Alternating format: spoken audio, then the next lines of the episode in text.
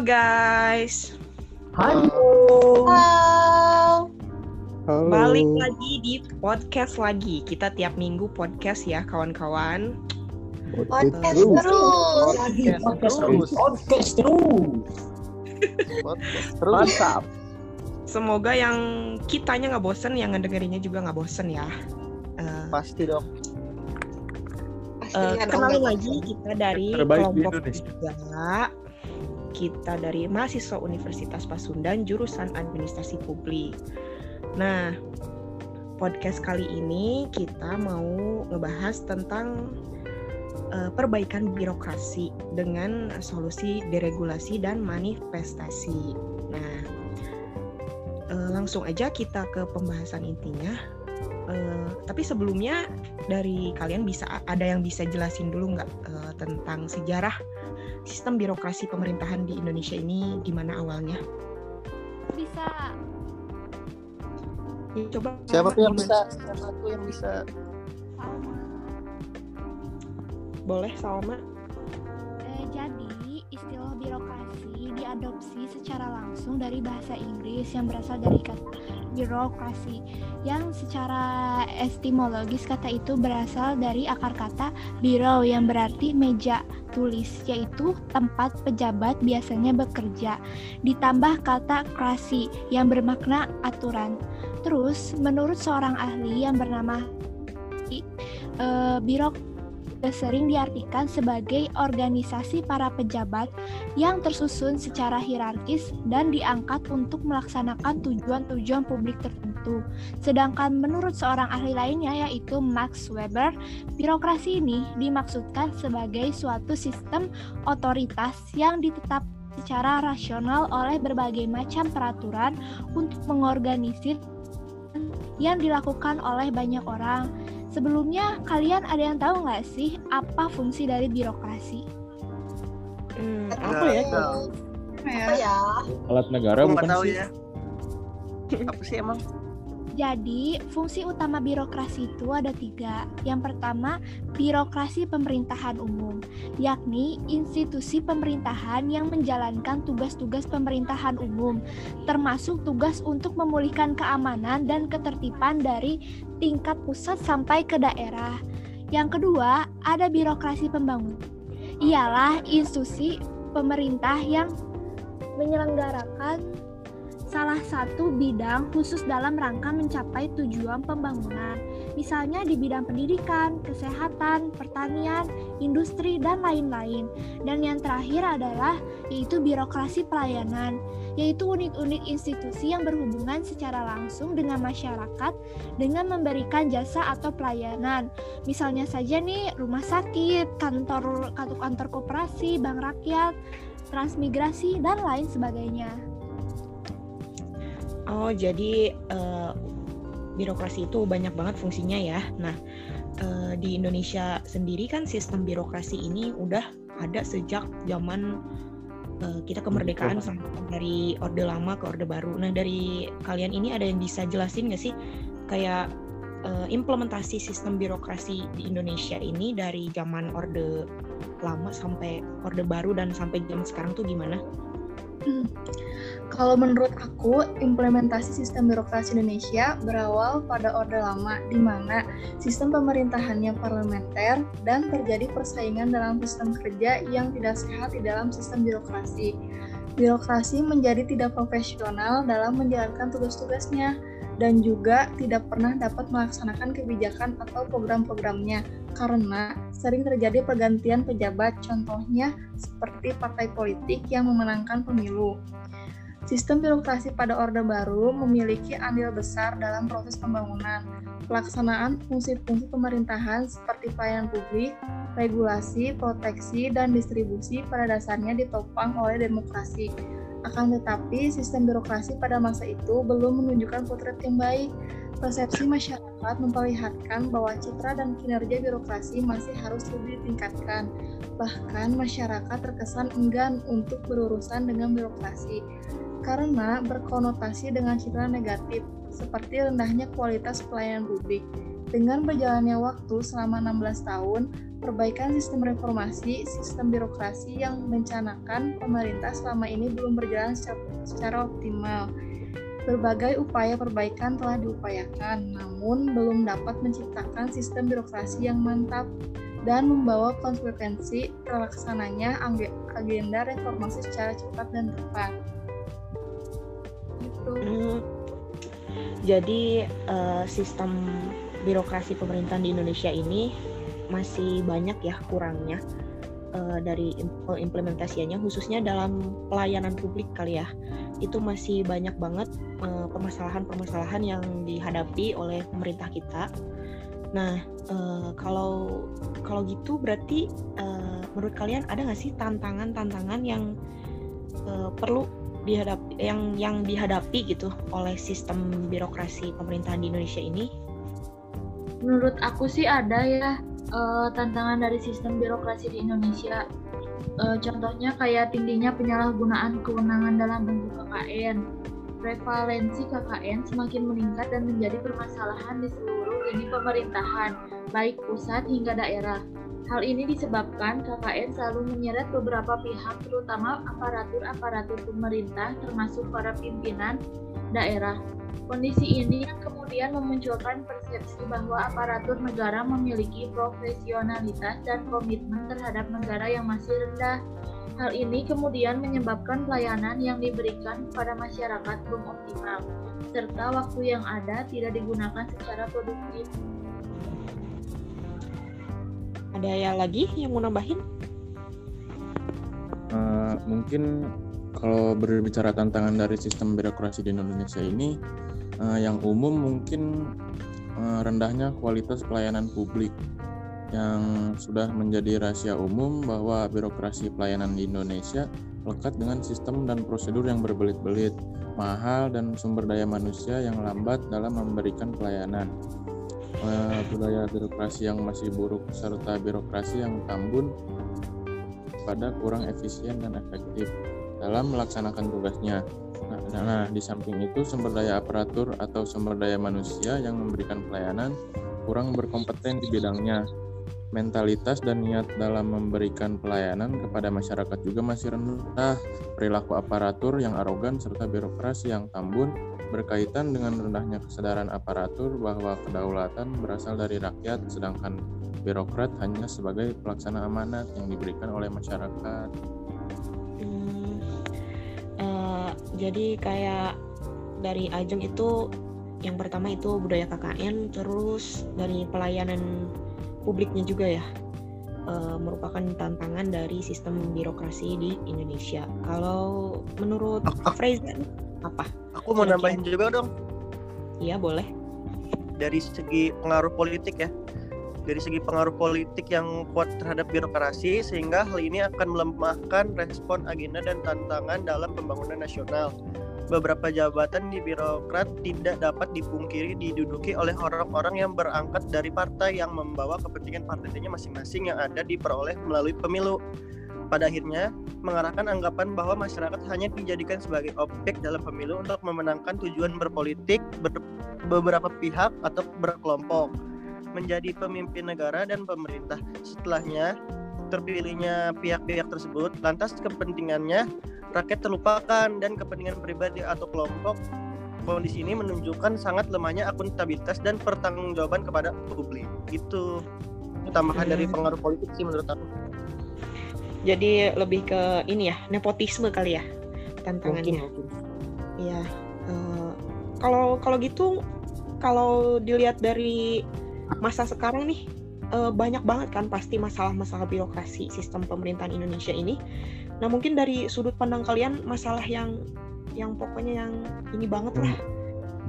Yang apa ya disebutnya? Yang gitu ya. merusak citra buruk secara birokrasi umum lah ya. Secara Ya, umum boleh. masalahnya. Kan kita udah tahu secara umum tuh birokrasi di Indonesia kayak gimana yang udah kita bahas sebelumnya Eh, walaupun sistem birokrasi di- Indonesia itu udah menuju eh, good governance ya tapi masih ada aja gitu kurangnya. Jadi di sini aku mau ngejelasin secara umum aja. Jadi eh, beberapa penyakit birokrasi di Indonesia itu ada belanja operasional untuk kebutuhan internal pemerintah yang lebih besar dari belanja publik, tingkat korupsi yang cukup tinggi dan semakin eh, marak di mana-mana, inefektivitas dan inefisiensi dalam pengelolaan pembangunan, eh, kualitas aparatur sipil negara masih belum optimal, organisasi pemerintah yang cenderung besar, kualitas pelayanan publik yang masih belum memenuhi harapan publik, eh, dan perilaku aparatur sipil negara yang belum profesional, serta undang-undang yang disusun eh, masih banyak yang tumpang tindih sama undang-undang yang lama gitu. Oh, jadi kayak gitu. Eh, nah, kalau kita ngebahas dari awal itu kayaknya eh, permasalahan dan tantangan dari sistem birokrasi di Indonesia ini makin ke sini walaupun berkembangnya teknologi malah kayak eh, budaya-budaya seperti KKN dan eh, pelayanan publiknya masih belum eh, apa ya belum Maksimal. memuaskan gitu ya belum maksimal. Nah eh, kita Kalau misalkan kata kalau misalkan kata Pak Yaya tuh udah jadi lingkaran hitam gitu itu budaya KKN. udah jadi budaya yang sulit banget pasti eh, ngerubahnya gitu ya. Kalau kita Berarti lihat perempuan ya itu ya? Kalau laki-laki pada ya? ya Allah Preja. Oh, Ya, back to topic ya. Kalau kita ngelihat dari tema podcast kita kali ini, kita kan mau ngebahas tentang perbaikan birokrasi dengan eh, solusi deregulasi dan manifestasi. Nah, dari sebelum eh, masukin solusinya, mungkin dari kalian ada yang bisa jelasin dulu nggak sih deregulasi itu apa? Hmm, aku kalau menurut aku aku taunya dari sudut pandang pemerintah. Iya, boleh. Gimana? Kalau dari sudut pemerintah tuh bakal menegaskan terus berupaya meningkatkan investasi yang masuk ke dalam negeri guna menyelam- menyelamatkan perekonomian dari keterpurukan yang disebabkan pandemi Covid ini. Beberapa langkah telah diambil, mulai dari deregulasi untuk meningkatkan taraf kemudahan, berusaha hingga hi- beragam insentif fiskal maupun non fiskal. Solusi dari pemerintah selain melakukan perbaikan dari sisi simplifikasi, regulasi, dan birokrasi atau kebijakan non fiskal. Pemerintah juga akan menggunakan instrumen fiskal untuk mendorong realisasi investasi untuk pemulihan ekonomi dari berbagai sektor. Contohnya dari pemulihan ekonomi sih kalau aku menurut aku. Iya. Nah, berarti kalau dari Preja itu ngelihatnya di masa sekarang ya, di masa pandemi COVID ini, gimana Ya. solusi dari eh, deregulasi dari eh, pemerintah itu sendiri.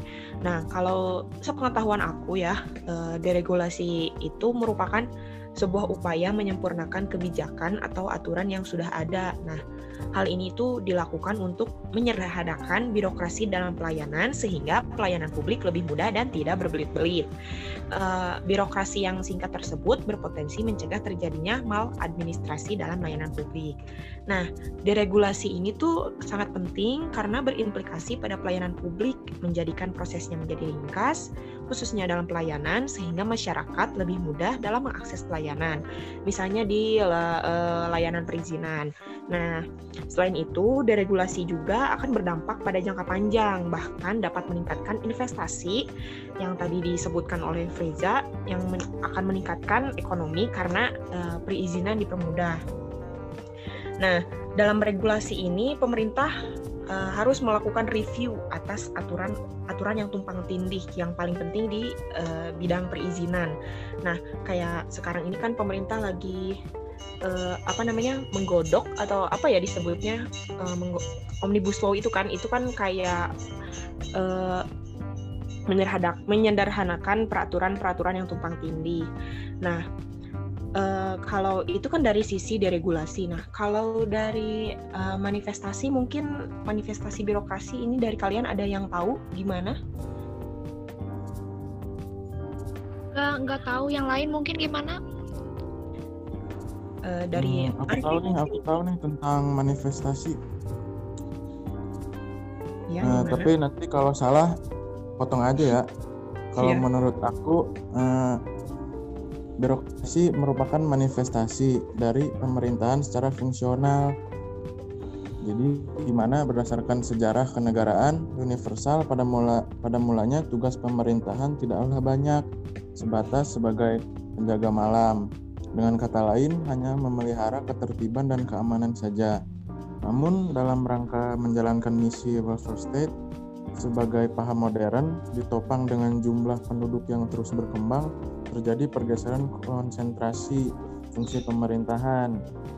Dari sebatas memelihara keamanan dan ketertiban saja beralih konsentrasi sebagai pelayanan publik yang berorientasi pada tujuan kesejahteraan masyarakatnya termasuk Indonesia sesuai dengan amanat Undang-Undang Dasar 1945 alinea keempat yang menyebutkan bahwa upaya untuk menciptakan kesejahteraan umum dibutuhkan intervensi negara.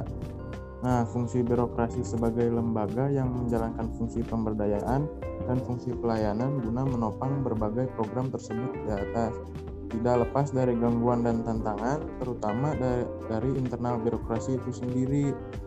Dalam pandangan sebagai masyarakat, birokrasi identik dengan sifat malas, lambat, angkuh, berbelit-belit, sarang korupsi, kolusi, dan nepotisme yang mengakibatkan birokrasi itu kurang produktif. Tidak bisa dipungkiri memang karena dalam kenyataannya masih ada pelanggaran dan penyimpangan yang sifatnya kontraproduktif sehingga mengakibatkan program-program pemberdayaan menjadi sebatas nama tanpa makna program yang diperuntukkan untuk kepentingan masyarakat luas pada akhirnya hilang, tidak berbekas akibat pelaksanaan yang tidak sesuai serta adanya penyelewengan oleh sebagian oknum-oknum untuk kepentingan diri sendiri dan kelompoknya.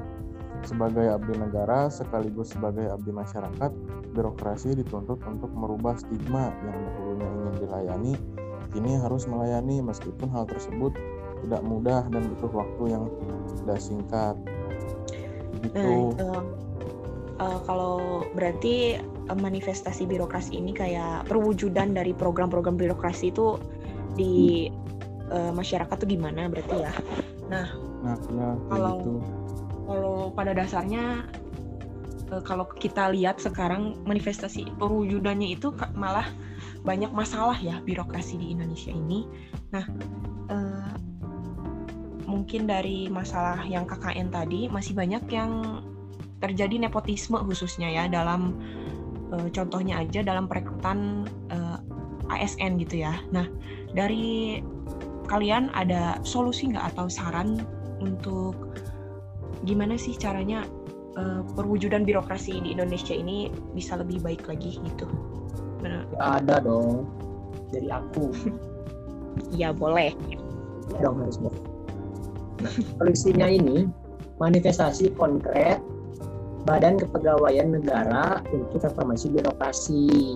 Nah, di Badan Kepegawai Kepa, Kepegawaian Negara ini harus dibenahi dan dikembangkan guna mendapatkan ASN yang berkompeten dan bermartabat.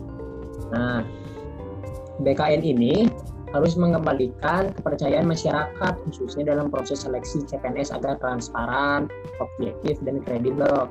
Sehingga nantinya masyarakat akan lebih percaya bahwa instansi pemerintah ini selalu berusaha merubah menjadi lebih baik dari sebelumnya. Gitu kok aku. Hmm, iya gitu ya. Nah kalau uh, ngomongin CPNS kemarin kan tahun tahun ini ya tahun ini ada perekrutan kan bukannya eh tahun 2019 nah kalau dari kalian ngelihatnya itu udah apa udah ada perbaikan nggak sih dari perekrutan CPNS itu atau malah semakin banyak terjadi nepotisme? Mungkin kalau perekrutan CPNS-nya sih mungkin udah baik ya. Cuman kayaknya yang buruk itu kayaknya pemimpin-pemimpinnya deh masih banyak nepotisme. Jadi yang dipilihnya itu bukan berdasarkan kemampuan, berdasarkan kerabat kayak gitu. Mungkin. Iya setuju maaf itu keren banget. ada dari yang lain mungkin? Gimana ngelihatnya bener itu kata Arfi keren keren. Ya Allah coba aja analisis lagi aja barangkali salah aja Wah, Eh, enggak. mungkin- Enggak, enggak selalu mungkin benar. dari sistemnya sendiri ya dalam artian kalau gak salah CPNS kemarin teh sesuai dengan apa sih pendidikannya jadi dia harus ke mana harus ke mana gitu nggak asal ditempatin di mana di mana jadi kayak in the right man in the right place kayak gitu Ya benar. Kalau kalau menurut aku sih kayak perekrutan kemarin tuh udah benar-benar lebih baik lah, lebih meningkat. Eh, kayak semuanya itu kan langsung ya pakai teknologi canggih gitu kan. Jadi mungkin Oh. praktikisme masih ada mungkin ya, tapi kalau ngelihat eh, ngelihat yang lulus gitu ya beberapa di tetangga-tetangga aku itu nggak ada sih yang punya mungkin saudara atau apa gitu. Jadi kalau menurut aku sih udah lebih baik, cuman mungkin kalau dari atasan-atasannya nggak tahu gimana.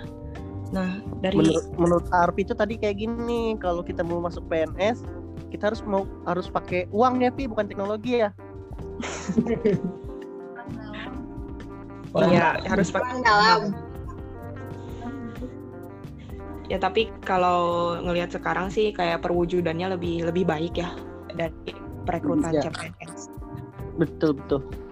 Ya, Semoga lebih transparansi lah ya.